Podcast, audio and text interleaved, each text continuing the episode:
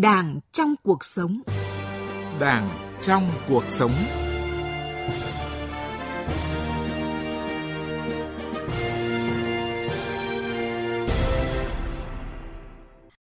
Chào mừng quý vị và các bạn đến với chuyên mục Đảng trong cuộc sống hôm nay. Thưa quý vị, thưa các bạn, Nghị quyết Đại hội đại biểu toàn quốc lần thứ 13 của Đảng đã xác định nhiệm vụ trước tiên là tiếp tục đẩy mạnh xây dựng chỉnh đốn Đảng, xây dựng nhà nước pháp quyền xã hội chủ nghĩa và hệ thống chính trị toàn diện, trong sạch vững mạnh, tiếp tục đẩy mạnh đấu tranh phòng chống quan liêu, tham nhũng, lãng phí, tiêu cực, lợi ích nhóm, những biểu hiện tự diễn biến, tự chuyển hóa trong nội bộ.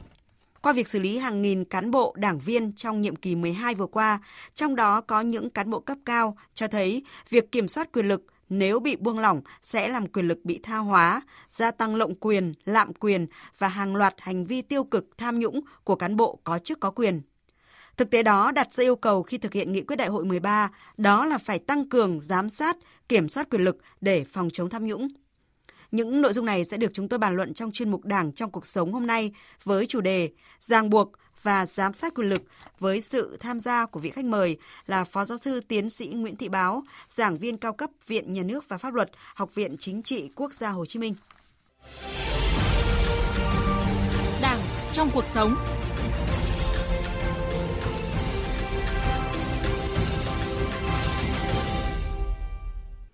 À, trước hết xin chào và cảm ơn Phó Giáo sư Tiến sĩ Nguyễn Thị Báo đã tham gia chương trình cùng chúng tôi hôm nay ạ. Ờ, xin chào phóng viên và xin ờ, kính chào quý thính giả của Đài Tiếng Nói Việt Nam.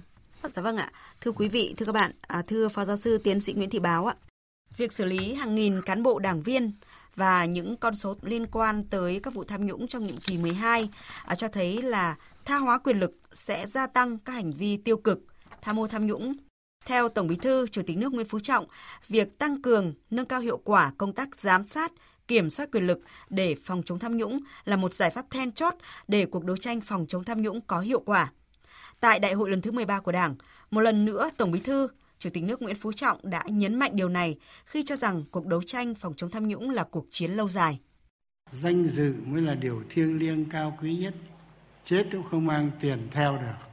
Tôi xin khẳng định đây là cuộc đấu tranh còn lâu dài, gian khổ, quyết liệt. Vừa qua mới là hạn chế nó, ngăn ngừa nó được một bước thôi. Chứ còn quyền, còn chức, còn tiền mà nếu như người ta không tu dưỡng rèn luyện thì sẽ còn xảy ra. Đây là một cuộc đấu tranh còn gian nan lắm.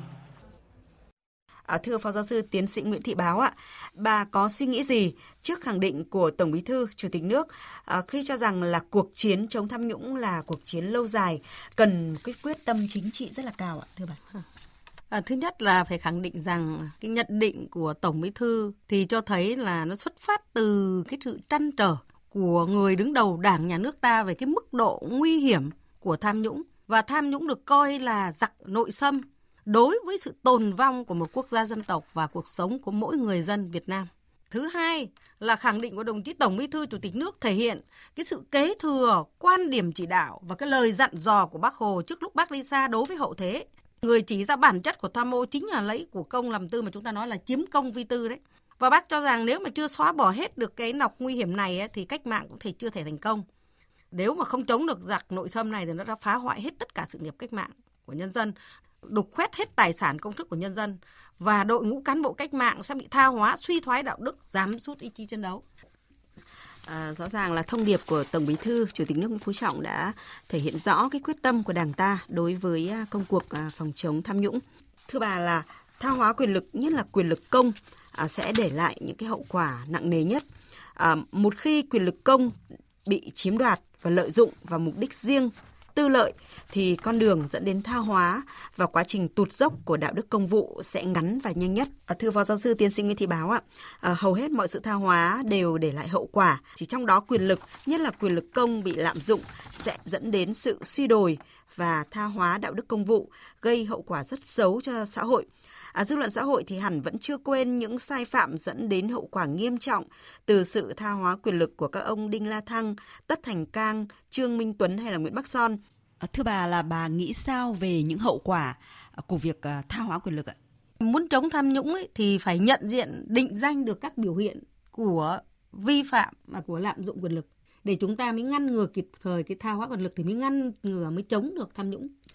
Điều này cho thấy rằng là chúng ta có thể mặc dù là tha hóa quyền lực, mặc dù là tham nhũng nó càng ngày càng tinh vi, nhưng mà không phải là không có cách để nhận diện và định danh ra các cái biểu hiện của phạm và, và vi phạm của lạm dụng quyền lực và tham nhũng.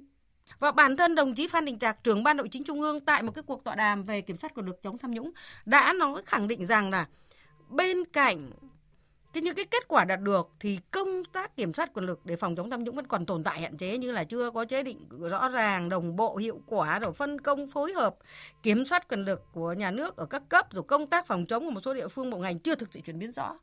Ờ, và tỷ lệ thu hồi tài sản vân vân còn thấp rồi tham nhũng vật vẫn chưa được ngăn chặn kịp. Đó và minh chứng là qua các cái vụ án như là quyết định khởi tố bị can đối với Nguyễn Thị Kim Anh uh, thanh tra bộ xây dựng rồi là Ờ, khởi tố mới đây là ông Ngô Văn Thụy đội trưởng đội kiểm soát chống buôn lậu. Trong cái vụ mà là nhận hối lộ để bao che cái đường dây mà sản xuất xăng xăng quy mô lớn ở phía Nam. Rồi là uh, khởi tố đối với ông Trần Văn Tuệ thanh tra viên sở nội vụ Đắk Lắk. Đi thanh tra công tác nội vụ mà lại còn tham nhũng thì, thì nhận hối lộ. Thế cho nên là nó uh, thấy chúng ta thấy rằng là khi những người có chức vụ quyền hạn càng to có trình độ kỹ năng nghiệp vụ càng cao mà bị tha hóa biến chất thì cái mức độ mà tham nhũng cái cái hành vi mà để được có tham nhũng nó càng tinh vi. Và vụ việc thì càng phức tạp và càng khó khăn khó khăn càng lớn cho quá trình phát hiện xử lý. À, thưa Phó Giáo sư Tiến sĩ Nguyễn Thị Báo ạ, từ việc tha hóa quyền lực dẫn đến tham mô tham nhũng lộng quyền ừ. mà đây à, thưa bà là có một cái hiện tượng đấy là tham nhũng trong công tác cán bộ là khởi đầu của mọi hành vi tham nhũng. Mặc dù là một quy trình dù là chặt chẽ đến mấy nhưng mà đều bị có thể là hình thức hóa và cơ chế tập trung và dân chủ cũng có thể bị vô hiệu hóa bởi cái sự lệch chuẩn giá trị bị chi phối bởi lợi ích nhóm và sự suy thoái về phẩm chất đạo đức lối sống của cá nhân người có thẩm quyền và cán bộ tham mưu. À, bà nhìn nhận ra sao về những hậu quả từ cái việc à, tham nhũng quyền lực, đặc biệt là tham nhũng trong công tác cán bộ? Thực ra ấy, tham nhũng quyền lực là cha đẻ của các loại tham nhũng. Và khi người có quyền lực tham nhũng quyền lực họ nắm giữ trong tay ấy, thì họ sẽ thao túng tất cả các lĩnh vực và tất cả những cá nhân tổ chức dưới sự điều hành quyền lực mà họ đang nắm giữ. Nguy hại nhất ý, là tham nhũng quyền lực sẽ dẫn đến tham nhũng chính sách. Khi mà người có quyền lực tham nhũng chính sách thì là gây hậu quả cho dân cho nước rất là khủng khiếp. Bởi vì làm sao? Nó sẽ làm cho chính sách đó biến tướng, trá hình, không vì mục đích công, mà tạo ngụy để phục vụ lợi ích tư, lợi ích nhóm. Tham nhũng trong công tác cán bộ thì tất yếu sẽ dẫn đến tuyển dụng bổ nhiệm người không vì tiêu chuẩn theo quy định chung của Đảng và Nhà nước thật sự là chua sót khi mà dư luận cho rằng tham nhũng trong công tác cán bộ sẽ dẫn đến ưu tiên tuyển dụng, sử dụng, bổ nhiệm cán bộ theo tứ bậc, quan hệ, tiền tệ, hậu duệ và trí tuệ là cuối cùng. Và kẻ đút lót để có chức vụ quyền hạn thì tất yếu họ sẽ tìm mọi cách để say sở xa xẻo của công từ túi như dân gian người ta gọi để thu hồi vốn và nó tạo ra bức trần kính, tạo ra rào cản cho chính những người có tài năng, có đức độ thật sự, người mà dân cần nước cần, không có cơ hội bình đẳng để tiếp cận công việc phục vụ nhân dân và thăng tiến. Như bà vừa trao đổi thì rõ ràng là dư luận xã hội thì cũng còn rất nhiều băn khoăn trong công tác à, bổ nhiệm cán bộ như là vụ bổ nhiệm à, Bắc Ninh, mới đây nhất là việc à, bổ nhiệm Phó Giám đốc Sở Kế hoạch và Đầu tư Vĩnh Phúc. À, theo bà thì những băn khoăn của dư luận thì có căn cứ không ạ? Năng lực công tác, kinh nghiệm, kỹ năng lãnh đạo quản lý. Trong đó, người ta được bổ nhiệm ở cái tuổi đời còn trẻ ấy, và họ thật sự là người tài xuất chúng dạ. thì thật là tuyệt vời. Vấn đề là công chúng không đủ thông tin về những cái biểu hiện về tài năng của họ, về đức độ của họ được minh chứng, được định tính, định lượng cụ thể bằng công việc chứ. Dạ. không phải chỉ bằng những lời khen thì cái lời khen đấy ờ, khó thuyết phục người dân dạ. mà anh phải chỉ và anh phải thông tin thế nào đấy người ta làm được cái này cái này có cân đong đo đếm hẳn hoi đúng không ạ dạ. dân biết thì dân mới bàn được thực tế cho thấy thế này ạ kỹ năng và kinh nghiệm quản lý chỉ có thể có được ở một người không phải là tiên tài khi có một quá trình công tác nhất định ở một cái vị trí lãnh đạo công tác thì mới có thể có được nếu như mà một người tuổi đời còn trẻ kinh qua các vị cao tí công tác trong thời gian rất ngắn chỉ 1 đến 2 năm rồi lại thăng tiến tiếp tục ở cái vị trí khác trong khi không có thông tin minh bạch cho công chúng biết người ấy đã thể hiện tài năng như thế nào từ các cái vị trí công tác trước trong một thời gian rất ngắn để dân người ta thấy rằng nếu mà người ta đủ tiêu chuẩn mà lại con của các gia đình truyền thống cách mạng thì quá là tốt. Dạ. Vấn đề ở đây cho nên là dư luận người ta sẽ nghi ngờ là nếu như anh không minh bạch thông tin, anh mới 30 tuổi đầu, anh mới ngồi ghế này một năm hai năm lại đến ghế khác thì người ta nghi ngờ đấy là có cơ sở. Dạ. Là đấy là từ những cái mà chúng ta thông tin không minh bạch. À, thưa bà là về vụ việc này thì trả lời phóng viên Đài Tiếng nói Việt Nam thì ông Lê Nghiêm, nguyên cục trưởng Cục Thông tin Đối ngoại Bộ Thông tin và Truyền thông cũng cho rằng là khi lãnh đạo một địa phương bộ ngành đã bổ nhiệm một cán bộ thì chắc chắn họ không thể làm sai quy trình, quy định hiện hành của Đảng và Nhà nước, nhưng mà họ có thể vận dụng để đạt được mục tiêu. Quy trình bổ nhiệm đó có thể không sai nhưng vấn đề là quy trình này hiện nay chưa đảm bảo cái sự công bằng cho nhiều người. Ông Lê Nghiêm cũng cho rằng là chừng nào quyền lực của người đứng đầu địa phương, bộ ngành chưa được kiểm soát chắc chắn sẽ nảy sinh tiêu cực. À, và qua những phân tích của Phó Giáo sư Tiến sĩ Nguyễn Thị Báo, chúng ta thấy rằng là các vụ việc tha hóa quyền lực đều nhằm trục lợi, tức là tham nhũng, đặc biệt là tham nhũng trong công tác cán bộ, rất là nguy hiểm, nảy sinh cái sự cấu kết chặt chẽ trong quá trình à, thực thi nhiệm vụ, công vụ, bất chấp các quy định của Đảng, pháp luật của nhà nước – À, điều đó đang đặt ra những yêu cầu là cần tăng cường kiểm soát quyền lực để phòng chống tham nhũng.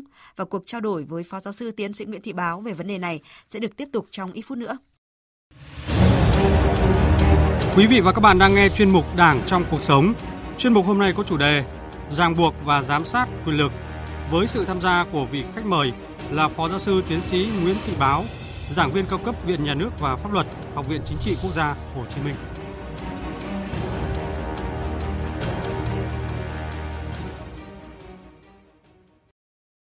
À, tiếp tục quay trở lại cuộc trao đổi với Phó Giáo sư Tiến sĩ Nguyễn Thị Báo. À, thưa bà, nhiệm vụ đầu tiên trong nghị quyết đại hội 13 của Đảng là tiếp tục đẩy mạnh xây dựng chỉnh đốn Đảng, tiếp tục đẩy mạnh đấu tranh phòng chống quan liêu tham nhũng, lãng phí, tiêu cực lợi ích nhóm, những biểu hiện tự diễn biến, tự chuyển hóa trong nội bộ. À, bà có suy nghĩ gì khi mà Đảng ta xác định là xây dựng chỉnh đốn Đảng là nhiệm vụ ưu tiên hàng đầu trong nhiệm kỳ 13 thưa bà? Chúng ta thấy là muốn cho sự nghiệp lãnh đạo cầm quyền của đảng ta thành công ấy, thì đảng phải trong sạch. Mà muốn trong sạch thì đảng phải tự xây dựng, tự chỉnh đốn. Để chúng ta gì ạ? Có một đảng cầm quyền thật sự liêm chính, có năng lực, thật sự là thu phục nhân tâm để đem lại được niềm tin trọn vẹn của quần chúng để mà chúng ta hoàn thành cái nhiệm vụ xây dựng và phát triển đất nước. Vì vậy cho nên là trong cái nghị quyết đại hội 13 tiếp tục phải xây dựng chỉnh đốn đảng là nhiệm vụ ưu tiên hàng đầu bởi vì cuộc chiến chống tham nhũng của chúng ta đã đạt được nhiều thành tiệu nhưng vẫn còn nhiều hạn chế như tôi vừa phân tích ở trên. Và trong văn kiện cũng đã thể hiện bởi vì đảng ta tiếp tục là đảng cầm quyền cho nên tiếp tục phải xây dựng chỉnh đốn đảng để cho đảng trong sạch, để cho đảng vững mạnh để hoàn thành sứ mệnh lịch sử. Như vậy là à, với quyết tâm chính trị cao, công khai, minh bạch, khách quan, không có vùng cấm, không có ngoại lệ. Tuy nhiên thì như người đứng đầu Đảng ta đã nói là trong cuộc đấu tranh phòng chống tham nhũng, chúng ta mới chỉ hạn chế và ngăn ngừa. Bởi theo Tổng Bí thư là còn quyền, còn chức, còn tiền mà bản thân cán bộ đảng viên không tu dưỡng, rèn luyện thì tham nhũng vẫn sẽ xảy ra. À, sau đây mời à, Phó Giáo sư Tiến sĩ Nguyễn Thị Báo cùng nghe một số ý kiến sau đây. Tôi nghĩ là nhìn nhụt quyền lực trong cái lông điều hiểu gọi là không cho người khác phát huy cả. Cái nhiệm vụ quyền hạn và cái trách nhiệm và cái năng lực cá nhân. Ở trong lòng đó nghĩa là gì? Mỗi người được giao một quyền lực thì quyền lực anh không được vượt qua quyền lực đó à, ờ, không được vượt qua quyền lực. Cái đảm bảo là gì? trong cái cơ chế là gì? Không cần không muốn không thể và không dám tham nhũng. Không thể tham nhũng. Chính là gì? Cái lồng đó chính là cái cơ chế chặt chẽ để người đó không thể vượt rào tham nhũng được. Đó là cái lồng đầu tiên là phải giám sát xem là anh đã thực hiện đúng cái chức năng nhiệm vụ của mình chưa đạt nói như đồng chí tổng bí thư, chết là phải thuộc bài, tròn vai. Anh là bí thư tỉnh ủy, anh là chủ tịch ban dân tỉnh, hay là kể cả các phó chủ tịch ủy ban được phân công phụ trách, thì cái nhiệm vụ quyền hạn của anh đến đâu? Đấy, cái giám sát là, cái giám sát quyền lực đầu tiên là thực hiện đúng cái chức năng nhiệm vụ của mình đã được phân công chưa? Sau đó thì mới đến giám sát, tức là cá nhân của anh ta lợi dụng cái đó như thế nào để mà tham nhũng. Thế theo tôi kiểm soát trước hết là kiểm soát của cơ quan hành chính nhà nước kiểm soát của cái thủ trưởng cơ quan mà chủ trì và kiểm soát lẫn nhau và một cái kiểm soát tôi cho là rất quan trọng thông qua cái hoạt động giám sát của chính đối tượng thanh tra của cơ quan tổ chức cá nhân rồi của truyền thông và báo chí À, thưa Phó Giáo sư Tiến sĩ Nguyễn Thị Báo ạ, à, nghị quyết đại hội 13 đã xác định là đổi mới phương thức lãnh đạo, cầm quyền của Đảng. À, bà có suy nghĩ gì các nguyên tắc và chuẩn mực đạo đức áp dụng đối với cán bộ đảng viên nhất là người đứng đầu để à, thực hiện tốt cái công cuộc à, phòng chống tham nhũng lãng phí ạ? trong cái chỉ thị về học tập làm theo tấm gương đạo đức Hồ Chí Minh ấy chính là làm sao đó để cho chuẩn mực đạo đức của người cán bộ đảng viên nhất là người đứng đầu là phải được đề cao bởi vì là người đứng đầu có tư cách đạo đức tốt có phẩm chất chính trị có năng lực có quyết tâm chính trị thì mới phòng chống tham nhũng được người đứng đầu là tấm gương mà không sáng thì không thể soi được dạ vì vậy cho nên là để thực hiện tốt nghị quyết đại hội 13 về đổi mới phương thức lãnh đạo cầm quyền của Đảng, về phòng chống tham nhũng thì chắc chắn rằng chúng ta cần phải tiếp tục sửa đổi, bổ sung, hoàn thiện và xây dựng mới để có một hệ thống các cái quy chế, các nguyên tắc, các chuẩn mực đạo đức cụ thể, dễ nhớ, dễ thực hiện đối với cán bộ đảng viên, đối với người đứng đầu. Dạ vâng ạ. Dạ, thưa Phó Giáo sư Tiến sĩ Nguyễn Thị Báo ạ, tu dưỡng rèn luyện đạo đức lý tưởng một cách tự giác của cá nhân cán bộ lãnh đạo, điều này là vô cùng cần thiết à, đối với mỗi cán bộ đảng viên. À, mời Phó Giáo sư Tiến sĩ Nguyễn Thị Báo cùng quý vị thính giả nghe một số ý kiến chia sẻ sau đây ạ. Trong công tác xây đảng chính là sự tự tu dưỡng, tự rèn luyện của mỗi người cán bộ đảng viên. Bởi vì không phải lúc nào tổ chức người ta cũng ở bên mình và không phải lúc nào chúng ta có thể là nhận ra được ngay cái khuyết điểm của mình. Một khi chúng ta ý thức về mình tự tu dưỡng của mình, thì chúng ta sẽ có cái bản lĩnh luôn luôn ý thức công việc của mình. Và trong tôi cái công tác tu dưỡng rèn luyện là hết sức quan trọng. Muốn làm gương về đạo đức cách mạng thì anh phải tu dưỡng rèn luyện về đạo đức cách mạng. Muốn có những cái hành động nêu gương thì trước hết bản thân anh phải tu dưỡng, phải rèn luyện. Và bác hồ nói là cái việc tu dưỡng rèn luyện nó phải thường xuyên, hàng ngày, như là đánh răng rửa mặt. Nhưng cái quan trọng nhất vẫn muốn nói là gì? Là các đồng chí lãnh đạo cấp cao mà nêu gương ấy, cái sức tác động của nó rất mạnh mẽ rất to lớn trong toàn đảng trong xã hội. Để cho cấp dưới noi theo cấp trên mà nghiêm túc cấp dưới phải nghiêm túc. Thưa bà, thiếu tu dưỡng đạo đức, một bộ phận cán bộ đảng viên giữ chức vụ lãnh đạo đã bị nhấn chìm trong dòng xoáy của quyền lực. Từ người nắm giữ, thực thi quyền lực thì không ít người đã bị trượt dài vào vũng lầy, tha hóa quyền lực, xa vào chủ nghĩa cá nhân, tham nhũng, lợi dụng chức quyền để vun vén cho lợi ích cá nhân, lợi ích nhóm, vinh thân phì ra. À, chính vì vậy thì phòng chống tham nhũng được Đảng ta xác định là nhiệm vụ quan trọng, thường xuyên, cấp bách, à, lâu dài và tiến hành kiên quyết, kiên trì, không ngừng nghỉ. Theo bà thì ngoài việc xây dựng các quy chuẩn về đạo đức thì chúng ta sẽ tiếp tục xây dựng các cơ chế ra sao để mà cán bộ đảng viên không thể tham nhũng và không dám tham nhũng ạ? Có đạo đức tư cách tốt đúng nhưng mà chưa đủ để phòng chống tham nhũng. Vì vậy cho nên để không thể tham nhũng ở đây chính là gì ạ? Phải có cái thể chế và thiết chế cực kỳ nghiêm minh. Pháp luật phải chặt chẽ để không còn sơ hở pháp luật. Để cho những người muốn tham cũng không thể tham được. Không có chỗ để mà lách luật. Có một cái thể chế để chống tham nhũng nghiêm minh và thực hiện chặt chẽ tạo cho bức rào chắn để cho cán bộ đảng viên có muốn tham nhũng cũng không thể tham nhũng cái thứ hai nữa là chúng ta phải có cái chế tài xử lý nghiêm minh kịp thời không có ngoại lệ và chúng ta là hồi tố trách nhiệm cả với những người đã nghỉ hưu chúng ta còn có quy định cả là những người mà đã mất mà tội phạm nguy hiểm thì vẫn phải xem xét để làm gương cho kẻ sau dạ vâng ạ Thưa bà là nghị quyết đại hội 13 của Đảng tiếp tục nhấn mạnh đến việc phải tăng cường giám sát trong Đảng. Ừ. À, như bà vừa trao đổi, tức là phải có cơ chế. Vậy thì chúng ta nên tập trung giám sát những nội dung nào ạ? Thứ nhất là giám sát hành vi của đảng viên, thứ hai là tổ chức đảng, thực hiện điều lệ đảng như thế nào. Có điều là giám sát thường xuyên ở cái chỗ là đừng có làm theo phong trào, đừng có lãnh trống bỏ rùi cho nên phải giám sát thường xuyên. Cái nội dung giám sát là giám sát theo điều lệ và theo cái quy định của ủy ban kiểm tra trung ương đã hướng dẫn đấy giám sát trước hết là giám sát cái người có chức vụ quyền hạn. Mà cái chức vụ quyền hạn đó là nguy cơ cao của tham nhũng. Cho nên là chúng ta cũng không đủ sức để giám sát tất cả mà giám sát phải có trọng tâm trọng điểm mà cái chức vụ quyền hạn đó chúng ta thấy rằng rất dễ nguy cơ bị lạm dụng quyền lợi dụng quyền để chiếm công vi tư À, tức là chúng ta phải giám sát thường xuyên, thường trọng xuyên, tâm, trọng, trọng điểm. điểm. Vâng ạ. À, thưa bà là để giám sát quyền lực thì cũng cần có những cái cách thức kiểm soát đa chiều. Điều này thì có ý nghĩa quan trọng như thế nào? Có ý nghĩa rất là quan trọng. Cơ chế kiểm soát quyền lực của chúng ta cũng bao gồm cả gì ạ? Cái hình thức của nó là kiểm soát bên trong là các cơ quan trong bộ máy nhà nước tự kiểm soát lẫn nhau là có cả tình trạng thiết chế kiểm soát quyền lực cũng bị tha hóa quyền lực Cho nên là có lúc đồng chí Tổng Bí thư, Chủ tịch nước đã nhắc nhở là phải chống tham nhũng trong các cơ quan phòng chống tham nhũng. Giám sát bên trong nó có cái hay là nó kịp thời và người người ta ở bên trong người ta biết là giao cho cán bộ việc gì giám sát về đấy. Nhưng giám sát bên ngoài nó sẽ đảm bảo tính khách quan.